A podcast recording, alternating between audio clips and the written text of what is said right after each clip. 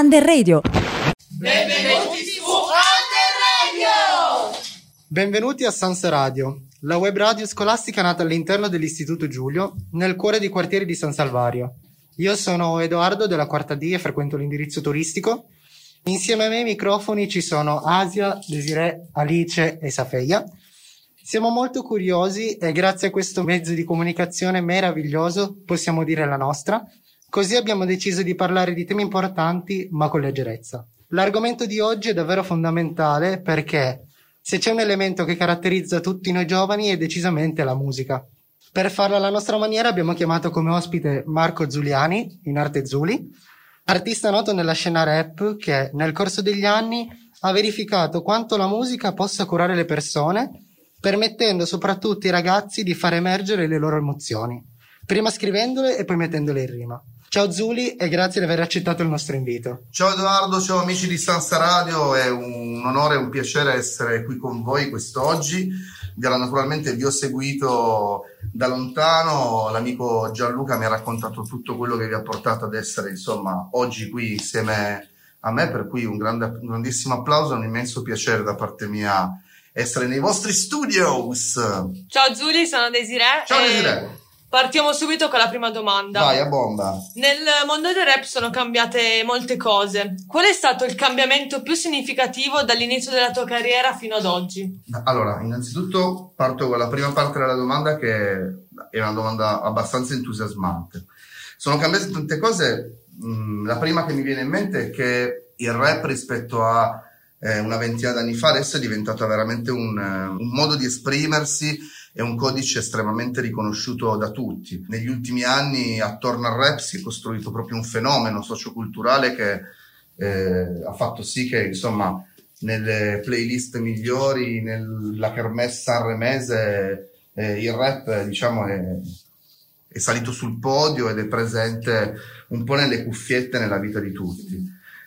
Questo è stato sicuramente diciamo l'escursione più importante rispetto proprio alla musica. A livello personale mio il cambiamento più significativo sulla mia esperienza è stato proprio quello di riuscire ad avere una visione più allargata rispetto al mio percorso artistico, per cui avendo come riferimento non solo un palco ma diversi palchi, quello che si affaccia più alle persone, che comunque in questo momento oltre ad essere i massimi fruitori sono anche quelli che si riconoscono maggiormente in quello che adesso è un canale di comunicazione importante attraverso la musica rap. È stata una bella risposta? Sì. Grazie.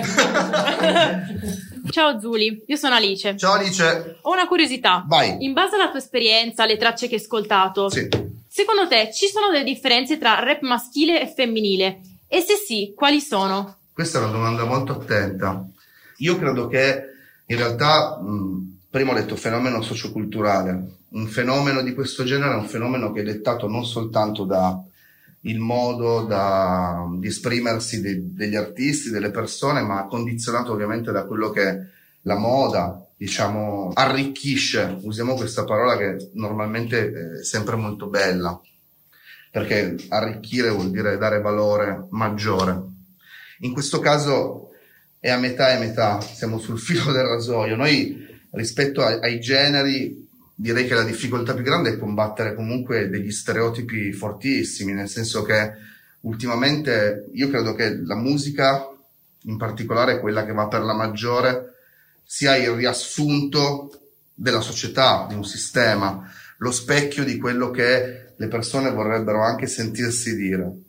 È inutile che vi racconti, anche perché lo sapete benissimo, ecco, quali sono normalmente i messaggi veicolati dalla musica rap, dalla musica trap, per cui credo che più che differenze tecniche sulle figure dei rapper maschili, femminili, magari il lavoro grande da fare sia quello di riappropriarsi di una certa dignità artistica legata a un genere comune. Faccio un esempio che ovviamente è clamoroso. Se il trend del momento è che essere un trapper vuol dire ostentare un macismo fuori misura, sbattere i soldi sul tavolo e far vedere insomma questa roba, ovviamente adeguandosi a questo trend prima di sentire la voce di una rapper è importante vedere il suo culo, per esempio, e questa cosa è una roba che non è dettata tanto dalla condizione degli artisti che dicono ah caspita, ma proprio da quello specchio del sistema,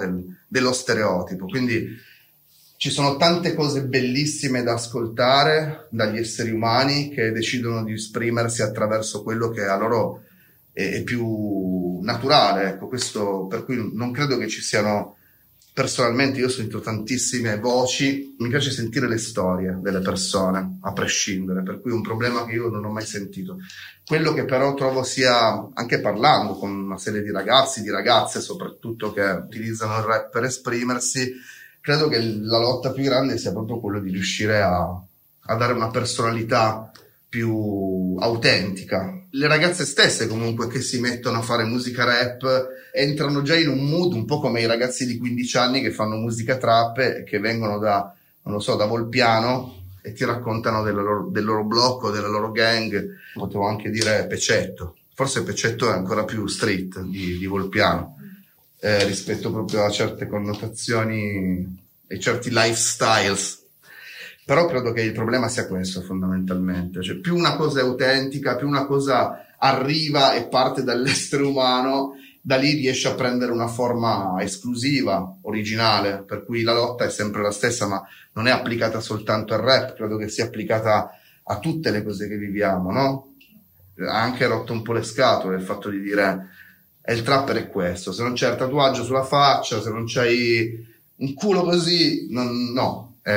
Questo è il mio pensiero al riguardo. Ciao Zuli, la mia domanda è: la digitalizzazione ha stravolto il mondo della musica, come ti sei adattato e cosa è cambiato per te nel corso del tempo? Beh, ovviamente sì, la digitalizzazione ha stravolto il mondo della musica. In che maniera? Beh, ovviamente sono cambiati proprio dei sistemi. La discografia è un mercato che, oserei dire oggi, è fallimentare, è molto costruito. Ecco, prima la discografia era un segnale netto del successo di un artista, quanti dischi vendi, adesso è diverso. Io sono molto molto positivo perché credo che ogni tempo porti con sé tutto un modo nuovo di recepire alcune informazioni e anche di esprimersi. Basta pensare a quanto è cambiata anche la comunicazione tra di noi. Ieri ne parlavo giusto con mia figlia, per manifestare anche la mia diversità giovanile rispetto al contesto, sul fatto di dire, guarda, una volta anche scrivere una lettera, no? Per poterti dire delle cose preziose, delle cose che normalmente si fa fatica, no? A comunicare.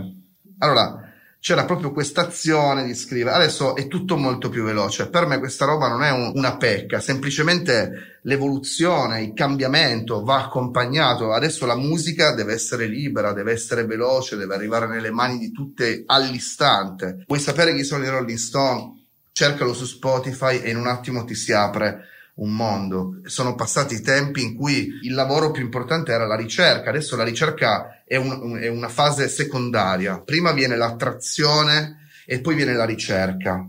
Poi confermatemelo anche voi, non mi sembra di dire una roba, io la vivo così, anche perché non si smette mai di scoprire, di ricercare.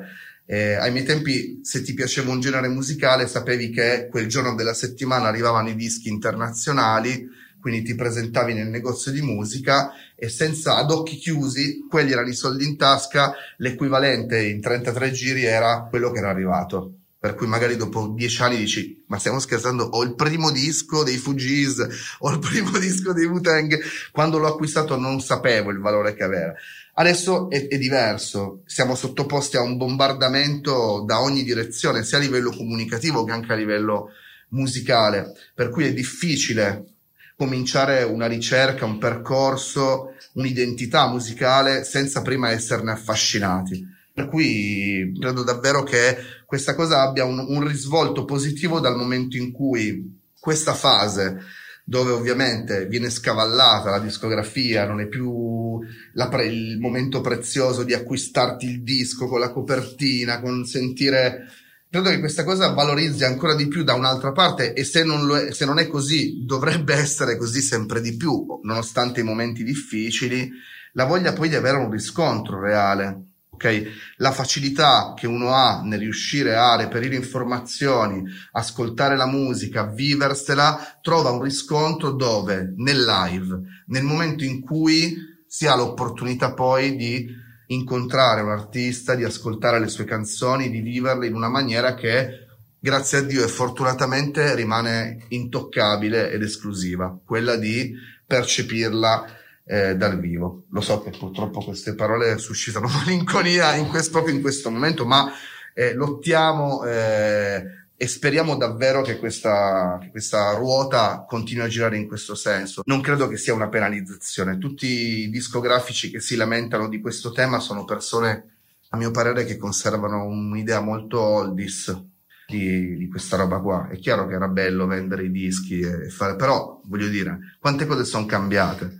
L'evoluzione è una ruota che bisogna accompagnare, che bisogna seguire, e per entrare in certi meccanismi bisogna, oltre a esserne parti, ma comprenderli davvero. Per cui viva la musica libera, e assolutamente credo che sia importante per tutti, per noi, per i più giovani, per i giovanissimi, poter riuscire a captare alcune robe in una maniera super semplice, anche perché diversamente sarebbe veramente complicato. Ecco, complicato. Ciao Zuli, invece sono Safeia e ciao Safeia. Ed ho un'altra curiosità.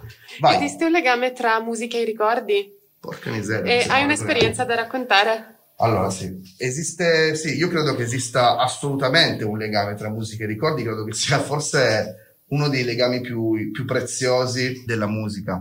La musica credo che sia per tutti noi una colonna sonora bellissima, anche se uno non si concentra, magari non è in grado di mettere insieme tutti i pezzi di questa colonna sonora. In realtà basta partire a ritroso e pensare alle prime canzoni che hai ascoltato con i tuoi genitori, legate al tuo ambiente, al posto dal quale arrivi, i momenti più belli, i momenti più dolorosi. Ognuno c'avrà una canzone di una storia andata male, no? Ce l'abbiamo tutti, anche diversamente giovani. E questo è un fatto, quindi la musica di per sé accompagna la nostra vita, accompagna le nostre giornate, come tante altre espressioni artistiche, ma la musica è una roba forse più, si ricama meglio sulla persona, quindi esiste assolutamente un legame ed è, ripeto, una delle cose più preziose che la musica ci offre, quella di poterci identificare in essa e poter dire che la nostra vita è fatta di una playlist infinita di canzoni che tutte le volte che ascoltiamo hanno il potere di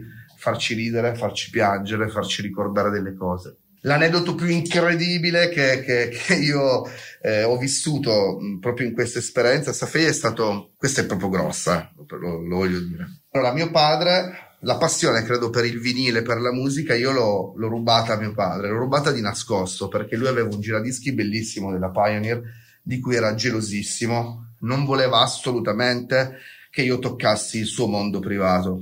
Erano tempi diversi, erano gli anni '80, per cui mio padre lavorava tutto il giorno, tornava a casa, si chiudeva nel suo mondo di musica, sceglieva i suoi dischi migliori in cuffia, non li condivideva e si rilassava in questa maniera. Quando mio padre non era a lavoro, giustamente tornava alla sera, io espropriavo tutto il suo materiale, per cui andavo a ascoltarmi tutti i suoi dischi. Già da piccolo mi piaceva inventarmi un mondo mio personale sulla musica, cambiare le parole delle canzoni, e lui, mi ricordo che si stupiva di questa cosa, a volte trovava le puntine del giradischi rotti ed erano mazzate.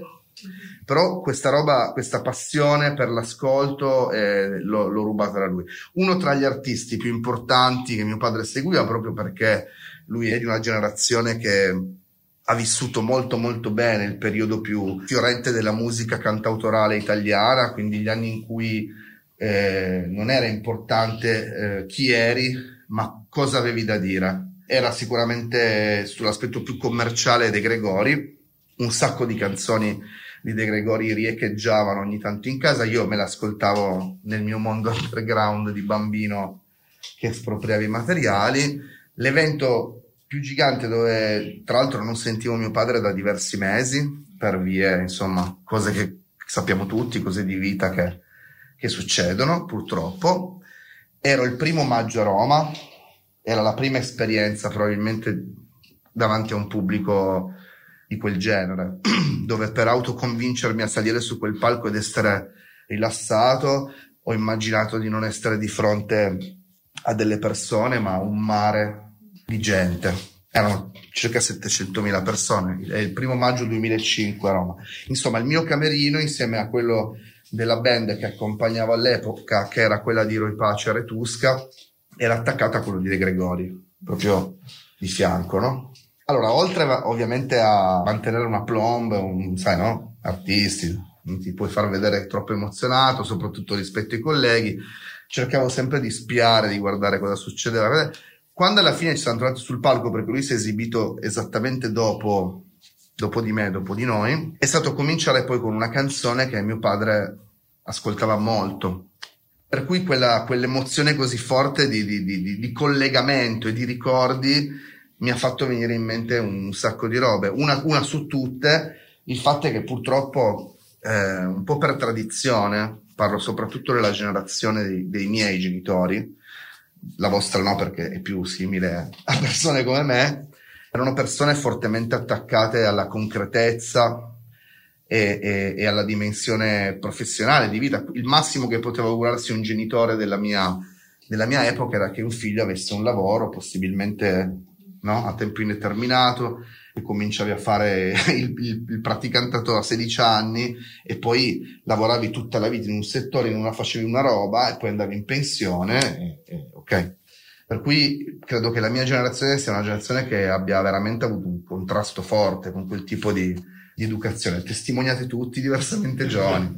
La mia passione sulla musica è sempre stata sopra qualsiasi tipo di impegno e di responsabilità, a cui ovviamente non mi sono mai sottratto, ma ha sempre avuto una posizione che di concretezza, almeno all'inizio, aveva veramente pochissimo.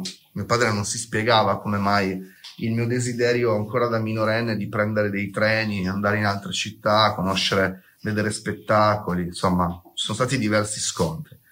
Quindi questo filo conduttore con la musica è sempre stata una cosa molto intima, un collegamento molto silenzioso ma vivo tra me e mio padre. Per cui quando mi sono trovato in quella circostanza dove avevo di fianco questa roba, per me è stato proprio... E poi ho telefonato a mio padre, che non sentivo da mesi, gli faccio: papà, sono sul palco con De Gregori, volevo dirtelo perché ha appena suonato Rimmel Questo è probabilmente l'emozione più forte che io ho avuto rispetto alla potenza della musica, sempre legato al discorso della playlist della vita, e proprio l'ho avuta come uno schiaffone gigante, una mano in faccia che mi ha travolto. Però cose forti. Potete anche notare l'emozione nel raccontarlo, che comunque è reale, perché ovviamente quando ci si racconta quel pezzettino di più delle cose, che penso sia anche stato il vostro obiettivo nel fatto di incontrarsi. Grazie mille. Sono di nuovo io. Grande Edo! Ci sarebbero tantissime domande, ma ho questa curiosità. Vai! Molte volte hai fatto musica con i ragazzi, ma è difficile creare una canzone con i giovani, per esempio con il progetto di Civico Zero? Io credo che innanzitutto di poter pensare che la musica sia uno strumento accessibile a chiunque, proprio perché credo fortemente, e l'ho sperimentato sulla mia vita, e tra l'altro non parlo al passato, parlo al presente, è una roba continua che credo mi accompagnerà fino alla fine, è proprio la capacità di riuscire a condividere alcuni codici espressivi con chi non è ancora a conoscenza di quanto può diventare utile, importante, entrare in questa dimensione, soprattutto in un momento come adesso dove tutto si può dire, tranne che i ragazzi non abbiano delle cose da dire. Se io penso agli ultimi 20 anni, penso a quante trasformazioni la nostra società ha visto su tutti gli aspetti. Ogni volta che parlo con ragazzi molto più giovani di me ho sempre la sensazione di essere io un po' l'alieno, nonostante il fatto che ovviamente sono molto presente e molto sul pezzo nella quotidianità e nelle cose più, diciamo, fresh del momento. Io credo che la possibilità per tutti i ragazzi di potersi esprimere attraverso la musica sia il meglio che potevamo augurarci da sempre. Non è difficile, dal momento in cui una roba artistica, quindi una cosa che di per sé parte dall'essere umano, prende vita, si sviluppa e diventa, come dicevamo prima, qualcosa in cui poi la gente ha l'opportunità di rivedersi, esattamente come poi guardi un bel quadro anche a distanza di centinaia di anni, lo guardi e riesci a carpirne tutta la bellezza e tutta la profondità che ha quell'espressione. La cosa bella è riuscire a scavallare, che è un po' l'obiettivo anche che abbiamo con la nostra associazione Lars Motiv, la squadra con la quale abbiamo deciso ormai da anni di avvicinare i ragazzi con qualcosa che loro riconoscono molto bene, soprattutto legato alla musica, ma anche legato all'arte a 360 gradi, e riuscire ad avvicinarli con un approccio di condivisione totale, per cui come fai a tradurre l'ispirazione che ha un artista quando scrive una canzone? Lo fai attraverso dei meccanismi a cui tutti possono arrivare, molto semplici. È un po' il discorso prima del riuscire a sostituire la ricerca con un'attrattiva che poi ti porti a voler sviluppare una ricerca, un approfondimento, una ricerca di identità, e riuscire a far vedere un pezzo di quello che ormai è assolutamente un riferimento e far capire che chiunque può arrivarci è una cosa fantastica. Il rap di per sé è un modo di esprimersi, un codice estremamente semplice che trova le sue radici all'inizio, da quando probabilmente il dolore doveva diventare una condivisione. Basta pensare, non so, alle piantagioni di cotone con i neri d'America, agli schiavi, no? Quando il parlare è diventato complesso per descrivere lo stato delle persone, si è cominciato a pensare che musicarlo potesse essere interessante. Come dicevi tu, Edoardo, nella presentazione, il fatto di attribuire leggerezza anche a cose che in realtà hanno tutt'altro peso è un modo per riuscire a, oltre che esorcizzarle, ma per andare proprio oltre, per cui il senso di tutto questo è legato proprio a riuscire a mettere in contatto da quell'espressione di dolore. Nel tempo il rap si è sviluppato, ha preso altre forme fino ai giorni oggi, ma il succo non cambia.